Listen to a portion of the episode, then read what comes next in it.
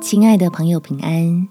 欢迎收听祷告时光，陪你一起祷告，一起亲近神。别让你的爱背负别人的期待。在约翰一书第四章第十九节，我们爱，因为神先爱我们。爱不应该是为了满足他而榨取自己。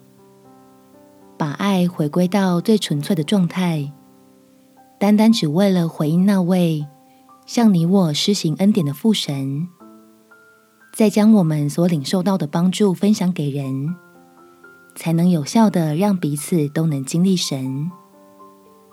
我们起来祷告，天父，我不想要自己对他人付出的爱，成为一种用来博得认同。与称赞的工具，导致结果都在忙于满足从人来的要求，忽略了与你的关系，而对自己造成的伤害。求你给我勇气，暂时放下别人的期待，优先关注自己心灵和身体的需要，免得成为推磨的驴一样，又苦又累。还总在原地打转，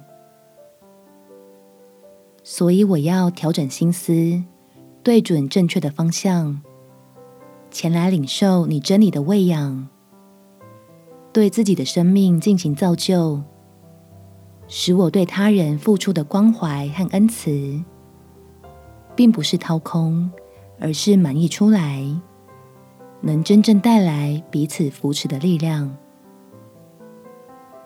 感谢天父垂听我的祷告，奉主耶稣基督圣名祈求，阿门。祝福你能享受安静的力量，有美好的一天。耶稣爱你，我也爱你。